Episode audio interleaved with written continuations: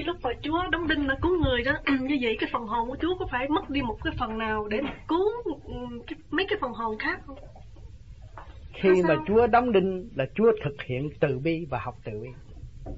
Bị đóng đinh thể xác không có la, không có kêu cầu cứu. Vì sao? Vì Ngài thực hiện từ bi để cứu độ người giết người cái người mà giết Chúa Ngài cũng cứu luôn cho nên cảm động là vì Chúa là thực hiện từ bi. Thấy không? Thì cái sự từ bi đó nó cảm động chứ không phải Chúa mất cái gì đâu. Chúa vẫn còn.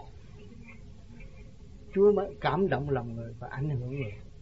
Dẫn tiếng người. Còn Chúa mất rồi thôi chứ ai mà tin cấp nhà thờ chế. À,